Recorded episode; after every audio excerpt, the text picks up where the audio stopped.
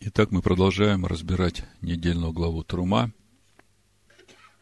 Мы продолжаем познавать природу истинного Машеха Ишу. И, как всегда, у нас главный вопрос, а чему Всевышний хочет нас научить через эту недельную главу. Мы не первый год уже читаем Тору, разбираем недельные главы, и с каждым годом мы становимся взрослее и взрослее духовно. Но на самом деле мы еще такие маленькие, что многие вещи, которые мы уже могли бы видеть в Писаниях, мы еще не видим. И вот э, то, о чем я сегодня хочу говорить, оно как раз связано с тем, чтобы нам увидеть что-то большее, чем завесы, крючки, столбы. Вот э, такой вопрос проверочный. Предыдущая глава закончилась тем, что Маше поднимается на гору к Всевышнему. Перед этим был заключен завет от горы Синайской, о котором мы говорили прошлый шаббат. И потом Маше поднимается на гору, Всевышний его приглашает и говорит, поднимись, я тебе дам и законы, и заповеди, и учение, которое я написал для научения своего народа.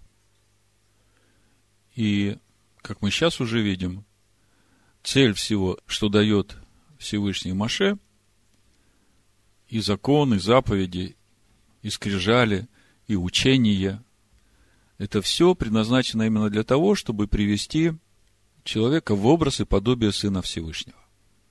То есть, исполнить тот замысел, ради которого был сотворен человек. И мы сейчас об этом будем говорить, но такой вопрос проверочный. Как вы думаете, откуда прилетел Всевышний э, на гору Хариф? Я смотрю, сразу все проснулись. Нет, ну вот когда мы читаем Писание, у нас такой образ, да, такое понимание, что вот была гора, спокойно все было, и вдруг э, шум, гул, огонь, гром, и Всевышний начинает говорить. И у нас э, как бы наше такое человеческое восприятие, что Всевышний откуда-то прилетел, да? А на самом деле это оказывается, что он там всегда был. Просто он раскрылся. Что это значит раскрылся? Вот об этом мы сегодня и говорим. Другой вопрос. Маше поднялся на гору, чтобы получить это учение. Как вы думаете, Маше на этой физической горе был – или куда-то он поднялся. Вот то, что апостол Павел говорит, до третьего неба подняли меня. Мы сегодня об этом почитаем. Вот э, мне хочется, чтобы вы начали смотреть на эти вещи духовными глазами. Меня вот э, к этой проповеди побудил один урок уважаемого Реувена Файермана. Он рассказывал о грядущем мире и привел такой пример – он говорит, вот представьте, что мы сейчас сидим здесь в классе, да, и разбираем Тору, говорим о Царстве Всевышнего, и здесь у нас где-то сидит мальчик, который и слепой, и глухой, он занимается своими делами, увлечен там, что-то делает. И он совершенно не слышит и не видит того, что происходит здесь, в этом зале. И всего лишь только потому, что у него не хватает двух органов чувств. Зрение и слух. Он говорит, вот так же и мы в этом мире. Только потому, что у нас не хватает каких-то органов, чтобы слышать и видеть, мы находимся в этом мире, как мальчик вот в этом классе, вот этот слепой и глухой, хотя вокруг нас уже все есть.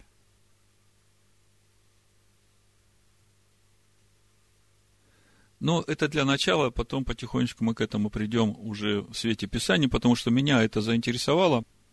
Я начал смотреть, а как же это в Писаниях, что говорит Слово обо всем этом, как есть на самом деле, потому что это что-то очень новое, и это мне помогло совсем по-другому начать смотреть на вот то устроение скини Всевышнего в нас – чем, в общем-то, мы все время и занимаемся. И вы знаете, это помогает увидеть разницу между устроением и служением скинии по образу с устроением и служением в истинной скинии. И, как я вижу, у многих из нас проблема в том, что мы все еще продолжаем строить и служить в скинии по образу. Принцип «все, что скажет Моисей, сделаем и будем слушать». Ну, давайте теперь э, к нашей недельной главе. Маше поднимается на гору, и из предыдущих разборов мы уже говорили, э, Маше единственный, который не испугался, хотя он в трепете был, но он не испугался голоса Всевышнего, и он единственный из всех вышедших из Египта, который согласился слушать голос Всевышнего. Все остальные отказались, помните, да? И вот, заметьте, Всевышний приглашает Маше на гору, чтобы дать это учение. И учение одно. Но для духовного, который хочет слышать голос Всевышнего и идти путем устроения скинии внутри себя, чтобы иметь общение со Всевышним, оно приводит его в полноту возраста Машеха, как мы видим в конце книгу Дворим и самого Маше. А для всех остальных это учение со служением в скинии по образу, с посредническим служением священников, оно дано для тех сынов Израиля, которых Всевышний хочет сохранить до времени оживотворения их, до времени, когда они увидят Машеха Иешуа в своих сердцах. А учение одно – Одних оно сохраняет до времени пришествия семени или до времени возрождения этого семени Машеха в них. А других оно как раз ведет путем взращивания этого семени. И вот Маше поднимается на гору, и Всевышний говорит, наша глава начинается, 25 глава, книга Шмот с 1 стиха, «И сказал Адонай Маше, говоря, Скажи сынам Израилевым, чтобы они сделали мне приношение. На иврите трума. Ну, терума. И мы говорили уже, что терума, возношение от глагола рум, возвышаться, подниматься ввысь. Очень важный глагол. Дальше написано в синодальном переводе от всякого человека, у которого будет усердие, если дословно читать, от каждого человека, которого расположит сердце его. То есть, это все может работать только по принципу добровольности. Никакого насилия, никакого принуждения, ни малейшего. Потому что иначе работать ничего не будет. Значит, от каждого человека которого расположит сердце его, принимай приношение мне. Опять же, на иврите написано терумати, и можно перевести как приношение мое. То есть, Всевышний просит сынов Израиля, у которых будет расположено сердце, принести приношение Всевышнего, то есть что-то из того, что принадлежит ему, и принести для того, чтобы это нас возвысило. А речь идет о строительстве скинии, в которой будет обитать Всевышний, посредством которой будет происходить общение каждого строящего со Всевышним. И мы предыдущие разборы говорили, в чем суть этого приношения. Я просто повторю, и потом пойдем дальше. Потому что это все важно, вы сегодня это увидите, ну, по-взрослому. С таким уже зрелым отношением. В синодальном переводе в первом послании Петра, второй главе, в пятом стихе написано «И сами, как живые камни, устрояйте из себя дом духовный, священство святое, чтобы приносить духовные жертвы благоприятный Всевышнему Ишуа Амашехом. В латышской Библии написано через Ишуа Машеха. Но это не полное прочтение. Действительно, через Ишуа Машеха, но суть самой жертвы Ишуа Амашех. То есть, единственная благоприятная жертва, которую мы можем принести Всевышнему, это Ишуа Машех. И возникает вопрос, каким образом я могу принести Всевышнему благоприятную жертву Ишуа Машехом? И мы говорили, что за этим благоприятным приношением духовным стоит целый процесс нашего духовного делания, устроения нас в скинию. Ну, вот во втором Коринфян, в первой главе, пятом стихе написано, как это происходит. Ибо по мере, как умножается в нас страдания Машеха, что значит умножаются в нас страдания Машеха? Речь идет о Машехе, который был прибит к стойке казни телом своим, да, и он страдал для того, чтобы освободить нас от власти греха. И вот теперь мы беря его как слово, растворяем его в себе, и у нас есть эта ветхая природа, которая противится этому слову. И вот суть наших страданий в том, что нам надо обрезать эту ветхую природу или прибить к этой стойке казни, чтобы дать место этому слову. И вот, вот эти наши страдания, умирания для себя, если коротко, они и есть суть страдания Машеха. И смотрите, для чего – Ибо по мере того, как умножаются в нас страдания Машеха, умножается Машехом утешение наше. Вот это и есть вот этот момент благоприятной духовной жертвы, которую мы можем принести Всевышнему и порадовать его этим. И по сути, это есть вот то терумати, приношение мое, которое нас возвышает. С этим понятно, да? То есть, э, Слово становится в нас плотью нашего внутреннего духовного человека, и это происходит через э, распятие нашей ветхой природы, и это есть суть того терума, которое Всевышний ожидает от тех, сердце которых расположит это делать. Поэтому вы понимаете, что насильно тут ничего не происходит если вы будете кого-то укорять, ну что ты вот э, написано, надо делать так, а ты это не делаешь, и как тебе не стыдно, и т.д. и т.п. Слушайте, это не работает. Только добровольное сердце. Только тогда смысл будет. Читаем дальше. 25 стих, то есть дальше идет в нашей главе перечисление того, что нужно принести, и мы сейчас уже понимаем, мы переводим все это на духовный уровень того, что нужно принести. И в восьмом стихе э, заканчивается перечень этих приношений словами Всевышнего. «И устроят они мне святилище», э, в Торе Мигдаш, от слова Кадош. То есть, мы должны внутри себя устроить что-то святое, и буду обитать посреди их. На иврите написано «Вышаханти бетохем» и буду обитать внутри них. То есть, вот через это приношение мы устрояем внутри себя святое, и это место, где Всевышний будет обитать, и дальше мы в 25 главе 9 стихе читаем «Все, как я показываю тебе», на иврите написано «Коль ашер они мааре отха». Помните песню? Ишуа, ани охевет отха.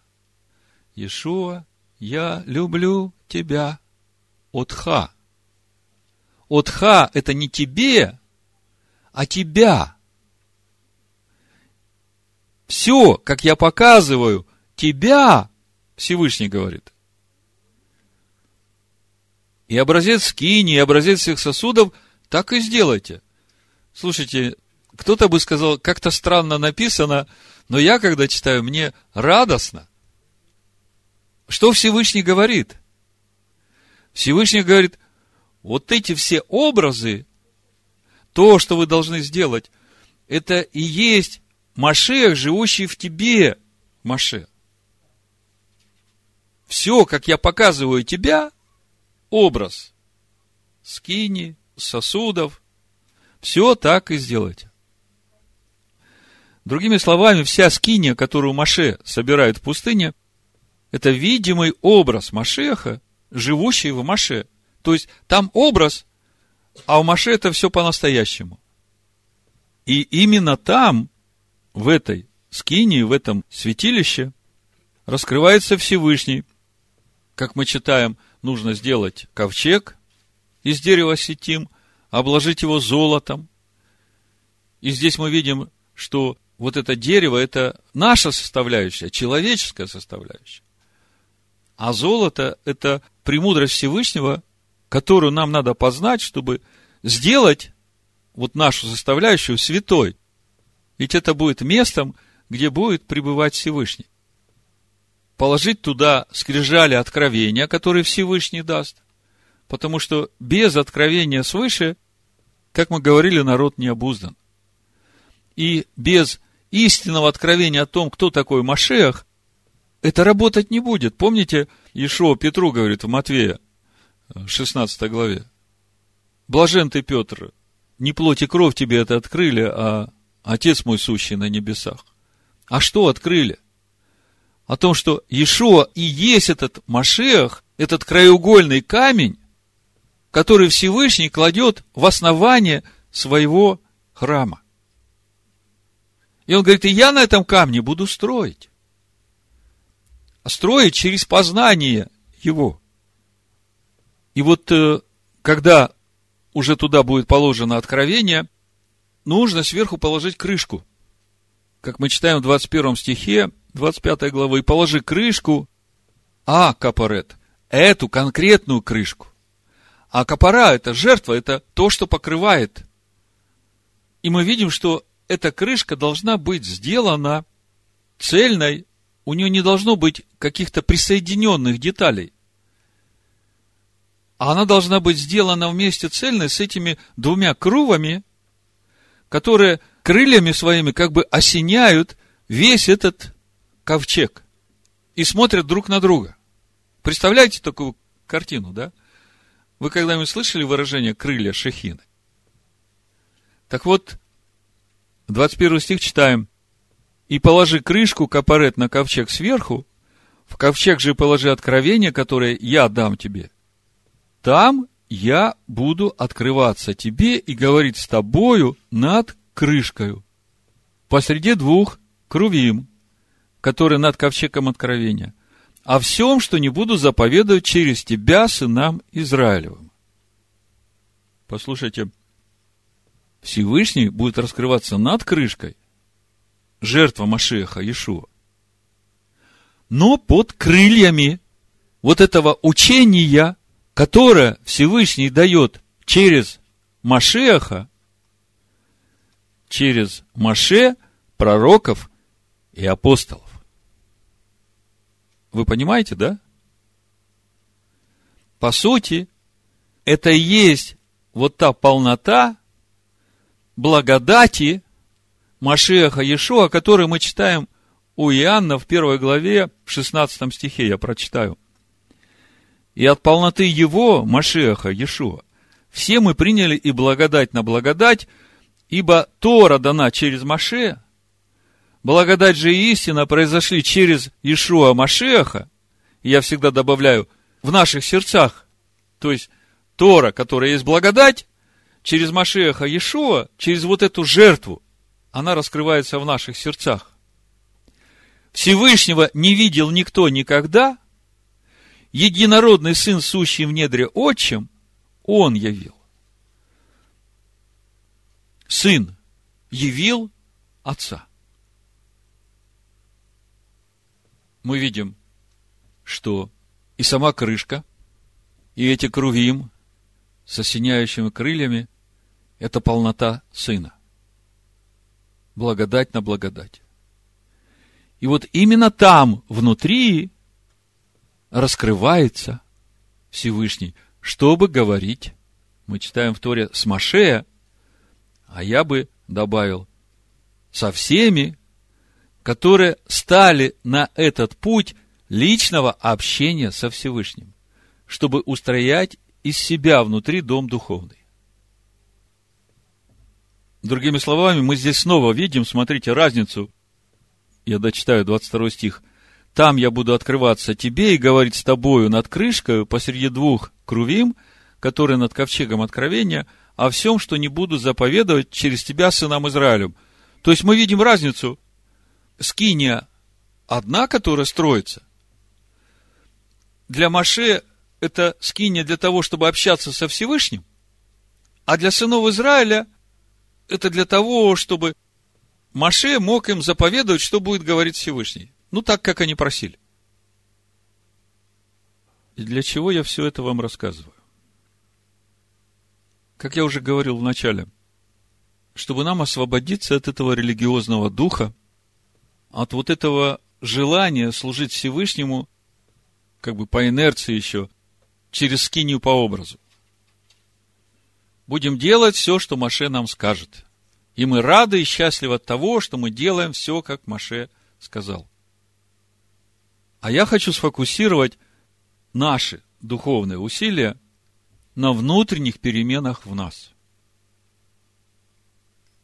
Потому что, когда это начнет происходить в нас, мы реально начнем ощущать раскрытие вот этого царства Всевышнего в нас.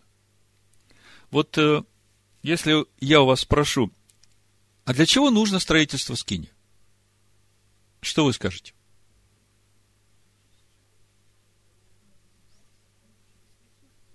Чтобы Всевышний э, обитал среди нас, да?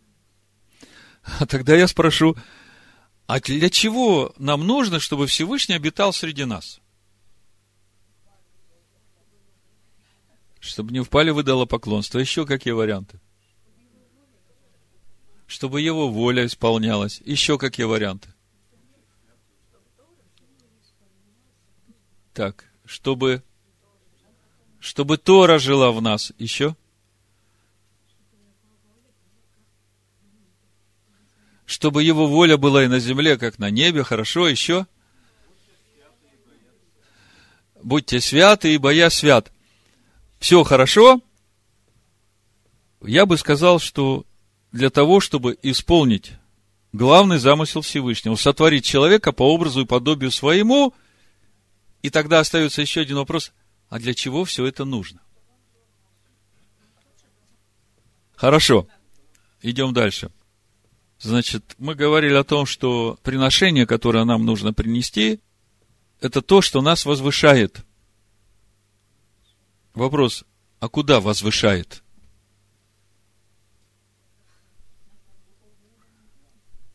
Куда возвышает? На тот духовный уровень, где находится он. Отлично. Ну, теперь это же надо осмыслить.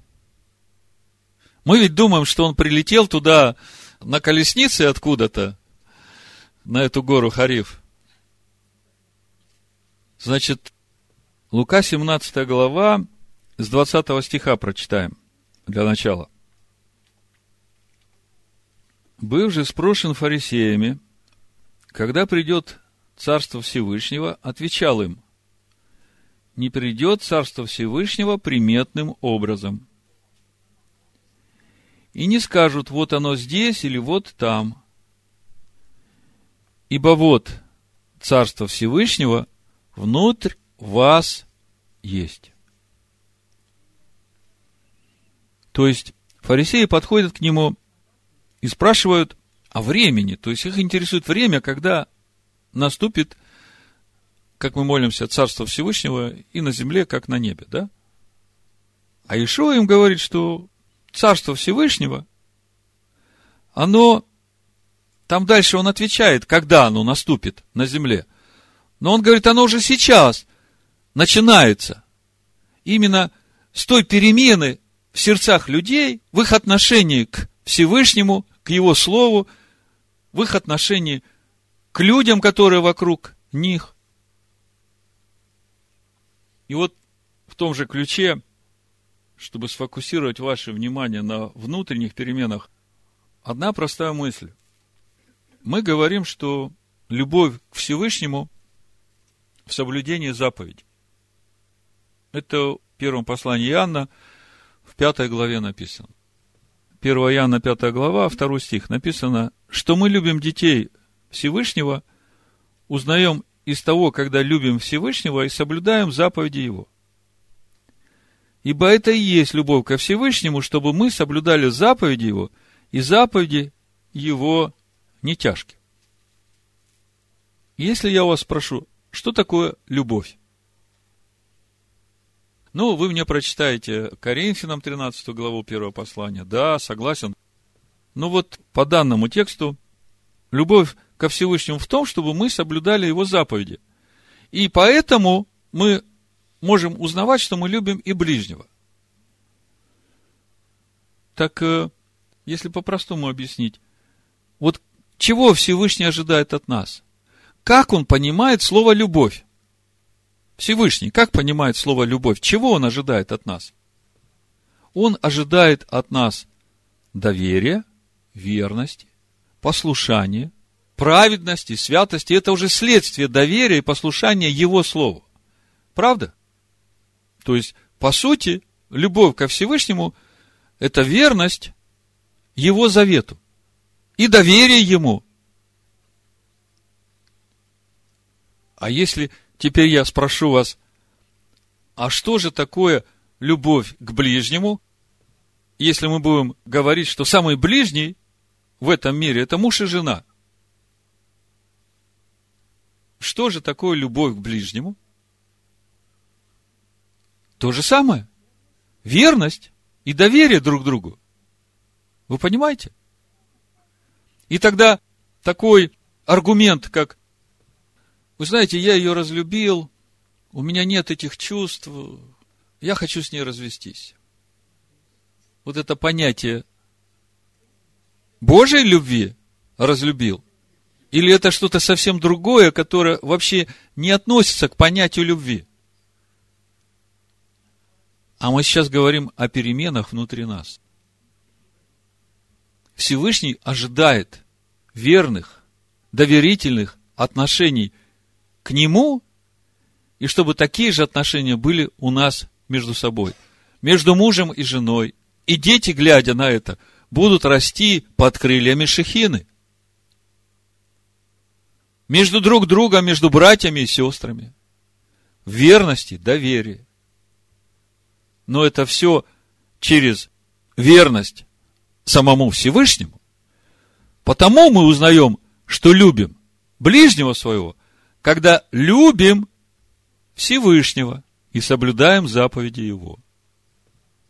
Итак, Иешуа говорит фарисеям, что Царство Всевышнего начинается с внутренних перемен в человеческой душе.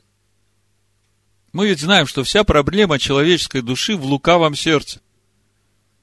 А Ишуа говорит, что взаимоотношения нужно строить на верности, честности, доброте, милосердии, взаимопомощи. И в этом суть любви ко Всевышнему и любви к ближнему. А вот дальше по тексту Иешуа, здесь у, в Евангелии от Луки, уже говорит о том, о чем спрашивают его фарисеи, о времени, когда это наступит. И самое важное, что здесь в этом ответе он дает понять, что тогда, когда это наступит, вы уже ничего не сможете изменить, тогда уже будет поздно. Поэтому очень важно, чтобы сейчас это царство Всевышнего началось в ваших сердцах. Вот послушаем. 26 стих. «И как было в дни Ноя, так будет и в дни Сына Человеческого. Ели, пили, женились, выходили замуж, до того дня, как вошел Ноах в ковчег и пришел потоп и погубил всех. Так же, как было и в дни Лота. Ели, пили, покупали, продавали, садили, строили – но в день, в который Лот вышел из Содома, пролился с неба дождь огненный и серный и истребил всех. Так будет и в тот день, когда Сын Человеческий явится. В тот день, кто будет на кровле, а вещи его в доме, тот не сходи взять их. И кто будет на поле, тоже не обращайся назад. Вспоминайте жену Лотову. Кто станет сберегать душу свою, тот погубит ее, а кто погубит ее, тот оживит ее. Ну, Ишуа здесь говорит очень серьезные вещи. И мы говорим, что погубить душу свою, это значит умереть для себя, чтобы жить для Него.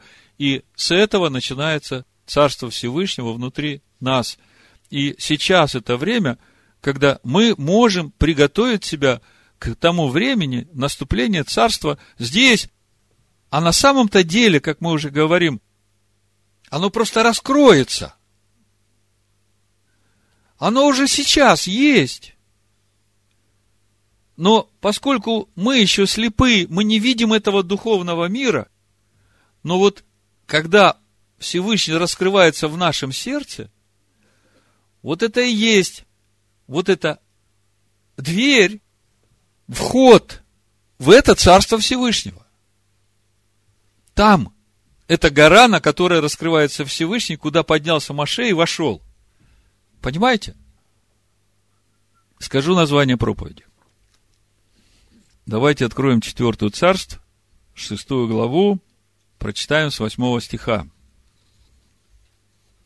Царь сирийский пошел войной на израильтян и советовался со слугами своими, говоря, в таком-то и в таком-то месте я расположу свой стан.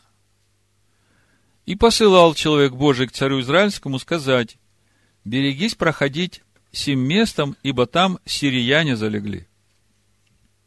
И посылал царь Израильский на то место, о котором говорил ему человек Всевышнего, и предостерегал его, и сберег себя там не раз и не два.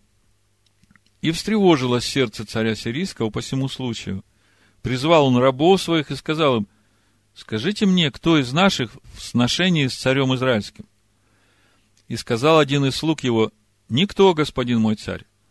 А Елисей, пророк, который у Израиля, пересказывает царю Израильскому и те слова, которые ты говоришь в спальной комнате твоей. Вам не кажется это удивительным?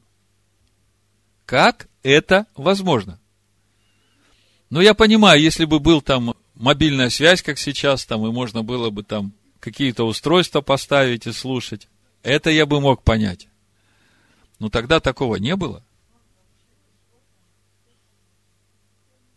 в первом послании Коринфян, во второй главе написано, «Ибо кто из человека узнает, одиннадцатый стих, что в человеке, кроме духа человеческого, живущего в нем, так и Божьего никто не знает, кроме Духа Всевышнего. Но мы приняли не Духа мира сего, а Духа от Всевышнего, чтобы знать дарованное нам от Всевышнего, что и возвещаем не от человеческой мудрости, изученными словами, но изученными от Духа святого, соображая духовно с духовным. Душевный человек не принимает того, что от Духа Божия, потому что он почитает это безумием и не может разуметь, потому что о всем надо судить духовно. Но духовный судит о всем, а о нем судить никто не может. Ибо кто познал ум Господень, чтобы мог судить его, а мы имеем ум Машех. То есть, у меня только одно объяснение, как Елисей мог это все знать. Человек, который живет Духом Всевышнего, знает все, потому что Дух един, он все проникает, все им живет и движется и существует, и когда ты имеешь общение с ним, то ты знаешь все. Вот вы помните, как Даниил раскрыл сон Навуходоносора, который тот даже и вспомнить не мог. И там чуть ли не всех чародеев готов был уже приговорить. Мы как бы все это знаем, но вот копнуть чуть глубже в суть, ведь это же все относится к нам. Мы сегодня говорим об устроении скинии внутри нас, и я хочу вам показать насколько это, даже не могу слова найти, величественно. В сравнении с тем, чтобы служить скини по образу. Делать все, что сказал Моисей. И слушать. А нужно-то всего лишь что? Сердце менять, вникать и фокусировать себя на переменах в своем сердце, чтобы сердце преобразовывалось в естество Всевышнего. Вы смотрите, какой Всевышний. Он благ, он добр, он милостив, он милосерден, он человеколюбив. Вот на этом надо фокусировать весь свой духовный потенциал в своем делании, в чтении Писания, проживании каждый день. Вы подумайте, сколько всего за этим стоит. Давайте почитаем дальше Елисея.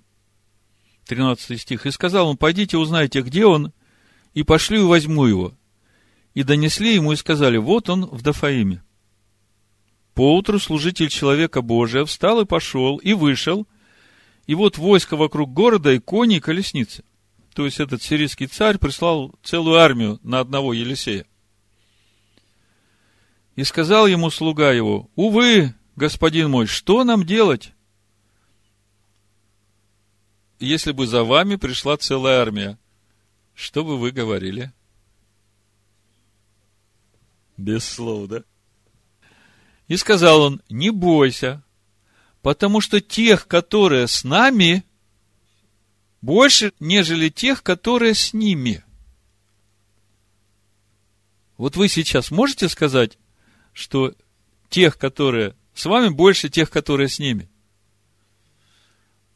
И молился Елисей и говорил, Адонай, открой ему глаза, чтобы он увидел.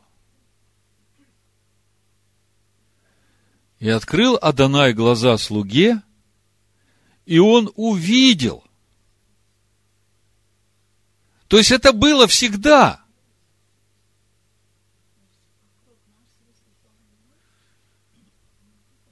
Это было всегда. Адонай, открой глаза ему. И он увидел, и вот вся гора наполнена конями и колесницами огненными, кругом Елисея. Проповедь я так и назвал. Адонай, открой нам глаза, чтобы мы увидели. Пока еще большая часть из нас, как Гиезия, все еще с закрытыми глазами. А Всевышний хочет, чтобы мы начали видеть. Если Он живет в нас, то мы уже должны начать видеть. Вы только подумайте.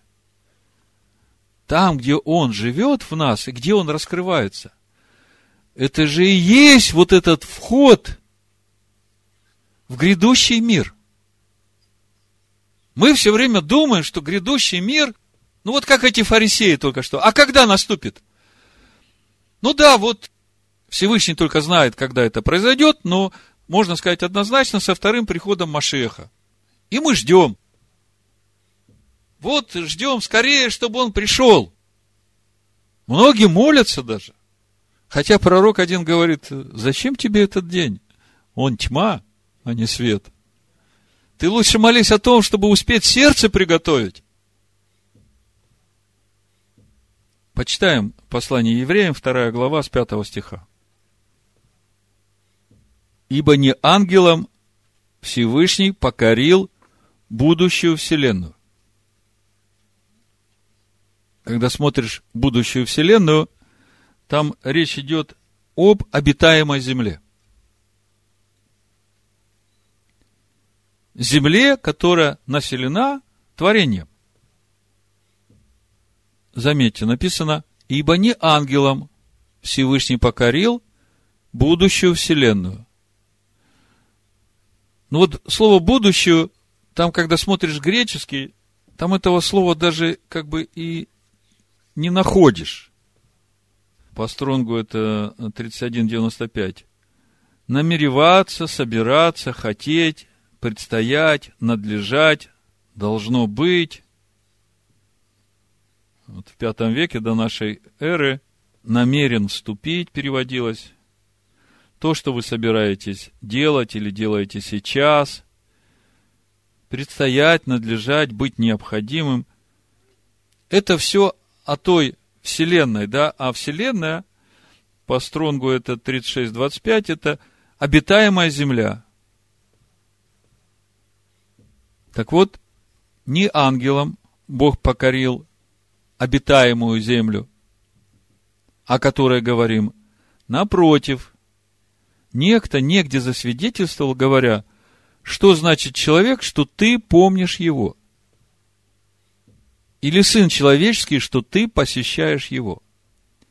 Немного ты унизил его перед ангелами, славою и честью увенчал его и поставил его над делами рук твоих, все покорил под ноги его. Когда же покорил ему все, то не оставил ничего непокоренным ему. Ныне же еще не видим, чтобы все было ему покорено. О чем это? В общем-то, основа здесь из восьмого псалма, если в синодальном смотреть. Если мы будем читать э, восьмой псалом, то, по сути, там поется слава человеку, который при своем сотворении, ну, совсем немного не дотягивал до божественности, и которому Всевышний предначертал владычествовать над всем, что в мире. Всевышний сотворил человека, чтобы он владычествовал над всем, что в мире, но человек не достиг этого владычества, точнее, он начал владычествовать, но его погубили собственные искушения. И в итоге он оказался скован по рукам и ногам, своими слабостями. То есть, тот, который должен быть свободным, связан, тот, который должен был быть царем, стал рабом. И дальше по тексту послания евреям мы видим, что именно для того, чтобы восстановить этот статус человека, то есть ради этого ведь Всевышний сотворил человека, чтобы он владычествовал над всем сотворенным на этой земле. И именно для этого приходит Сын Всевышнего, берет на себя грех этого мира, чтобы восстановить вот этот статус человека. Так вы подумайте, что здесь сказано. Если я вас спрошу сейчас, посредством кого Всевышний сейчас управляет этим миром?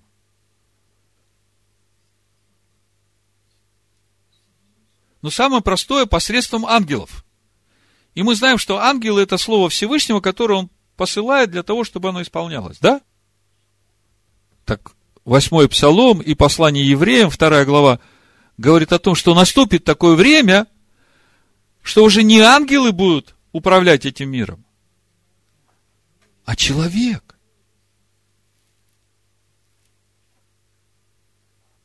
Вот мы говорили о выходе из Египта и говорили там об этом князе египетском, который потерял свою силу и власть, и именно поэтому сыны Израиля могли выйти из египетского рабства.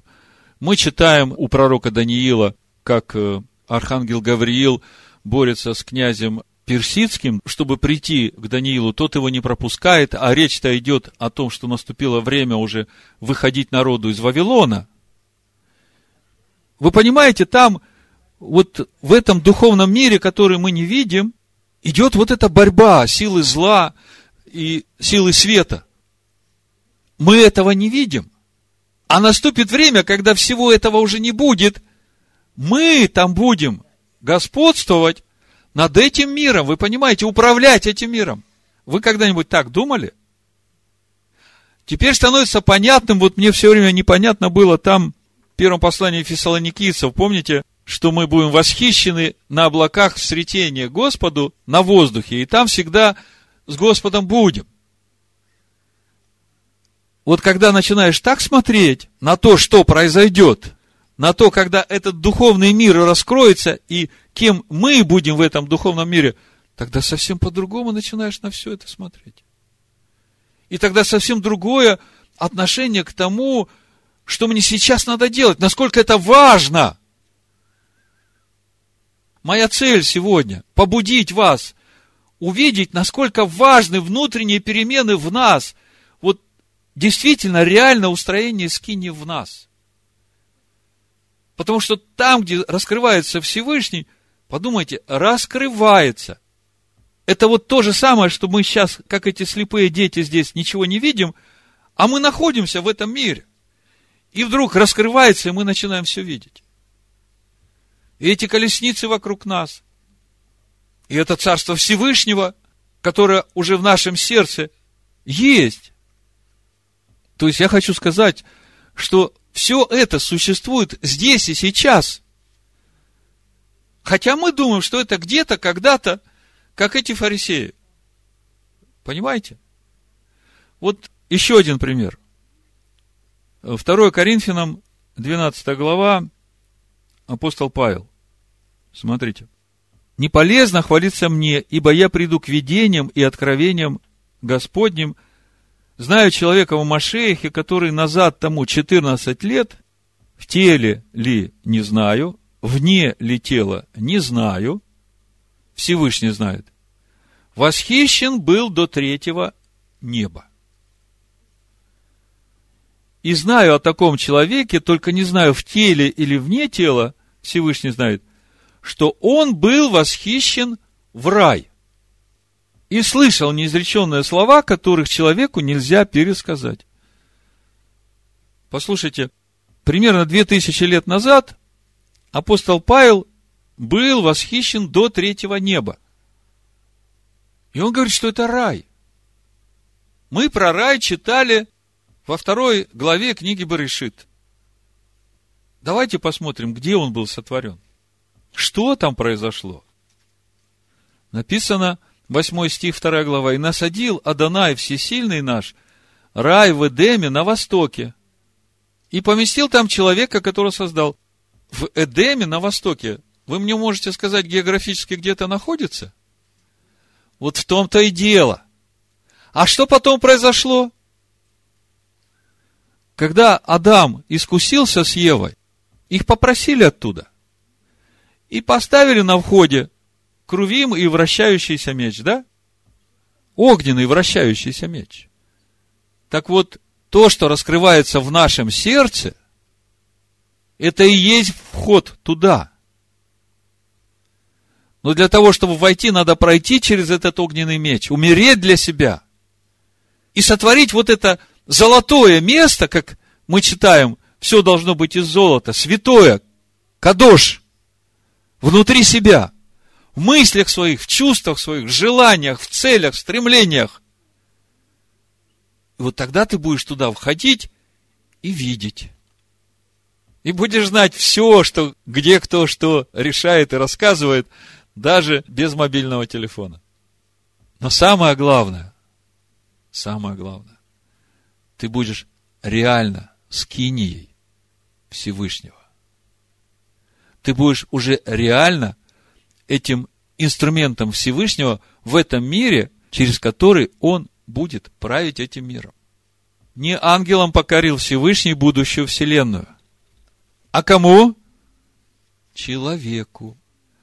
И сейчас это время, когда Он готовит этих человеков.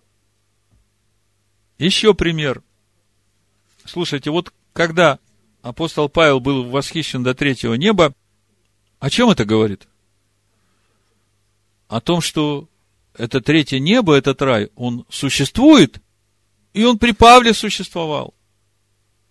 И он и сейчас существует. И он здесь, вот в этом мире и сейчас. Только мы его не видим.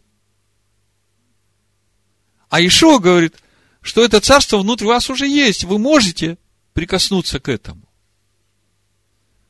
Еще один пример. То есть, я все это, как бы, примеры собрал к тому, чтобы вы увидели, что вот этот вот слепой мальчик, который сидит здесь вот, который не слышит и не видит, или девочка, брат Наум добавляет, на самом деле только потому, что у него не открылось это духовное зрение – как проповедь называется? Адонай, открой нам глаза, чтобы мы видели. Вот еще один пример. Только что читали. Пророк Илия. Это примерно 9 веков до прихода Машеха Иешуа в этот мир, первого прихода. Представляете, да? назад отсчитать еще. Девять веков. Скажите мне, куда был взят Илий? Вот вдруг появилась огненная колесница. Почему Илий говорит Елисею, вот если увидишь, вот если увидишь, он о физическом говорит или о духовном? Потому что небеса раскрылись. Но раскрытие небес сейчас не каждый может увидеть.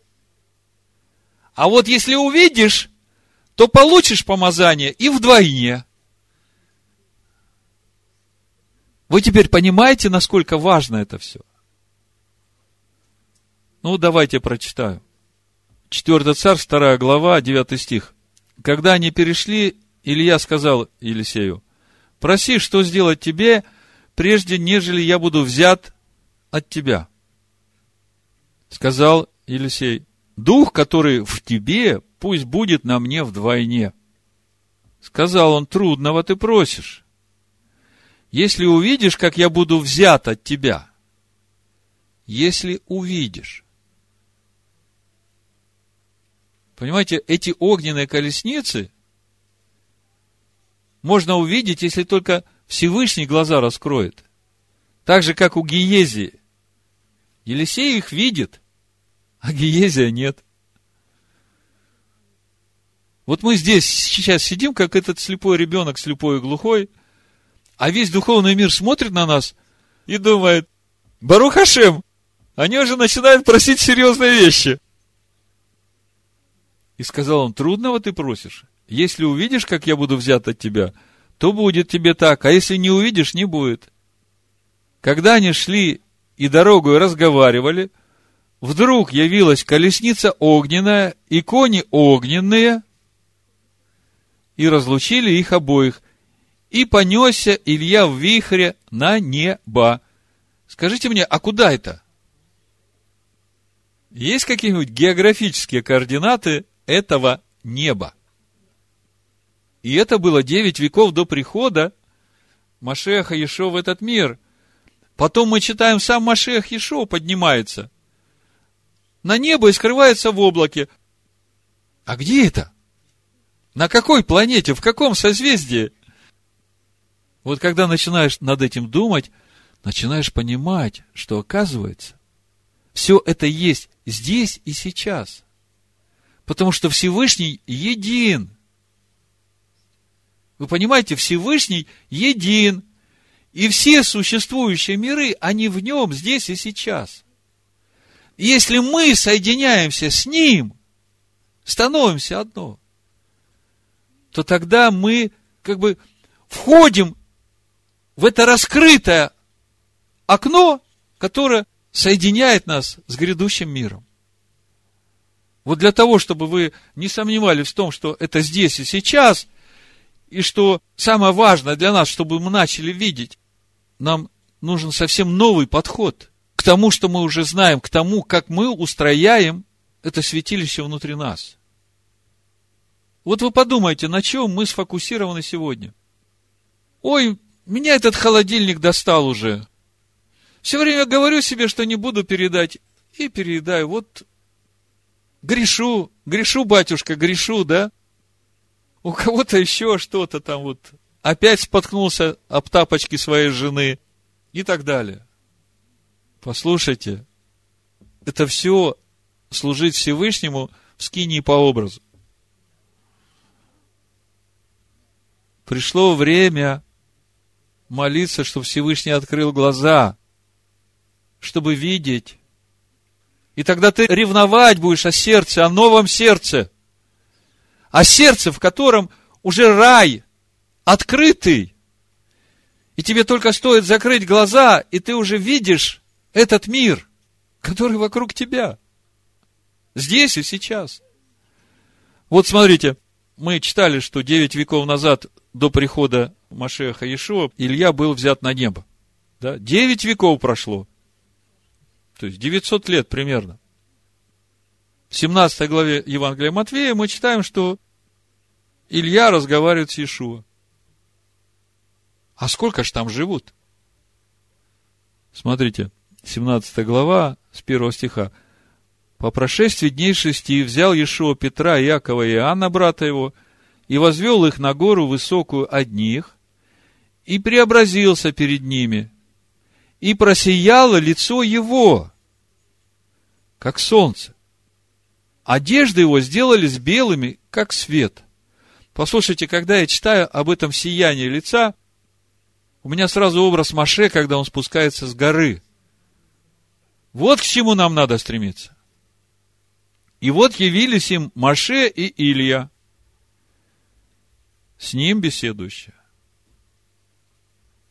То есть Ешуа берет Петра, Якова и Анна на гору, высокую написано, я понимаю, что это очень высокая гора, где открываются небеса, и Иешуа, преображенный, беседует с Маше и с Ильей. Мы знаем эти места, мы их читаем в большем случае как сказку. Ну, недоступное, недосягаемое, невозможное, непонятное – но приятно.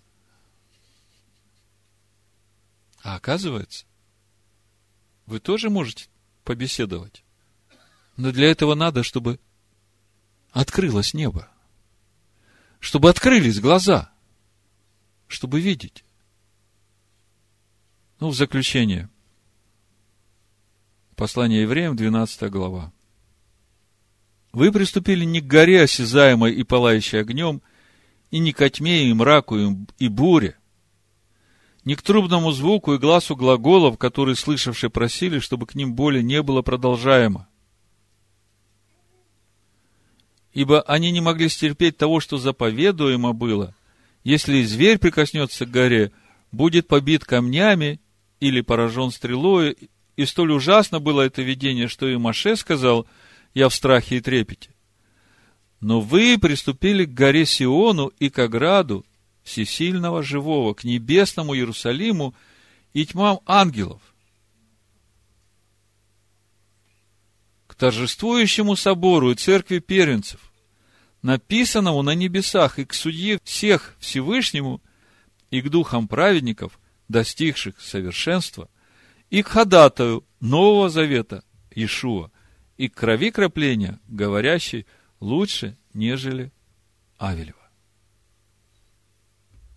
Автор послания евреям говорит, что вы приступили уже сейчас к этому небесному Иерусалиму. Мы думаем, что это будет даже не в седьмой день, а в восьмой день от сотворения, когда новое небо и новая земля явятся. Ну, книга Откровений, помните, да? Автор послания евреям говорит, что мы уже сейчас приступили к этому небесному Иерусалиму, который существует и здесь, и сейчас. И там, здесь и сейчас существует этот небесный Иерусалим, община первенцев, наши праотцы Авраам, Ицхак, Яков, Маше, Илья, Елисей, все пророки, все духи праведников, достигших совершенства. Вопрос, как они туда попали? увидели. Вот теперь вы начинаете ощущать, насколько важно вот это строительство скини внутри вас. И речь не идет о видимой горе. Речь не идет о служении в скине по образу. Это сделал, это сделал, это сделал, вот это еще мне надо сделать, это я как бы еще не дотягиваю – Речь идет о гораздо большем. Речь идет о нашем преображении. И это наш приоритет. О Всевышний, открой наши глаза, чтобы нам видеть. Да будет так, Бешема Машеха Ишуа. Амин.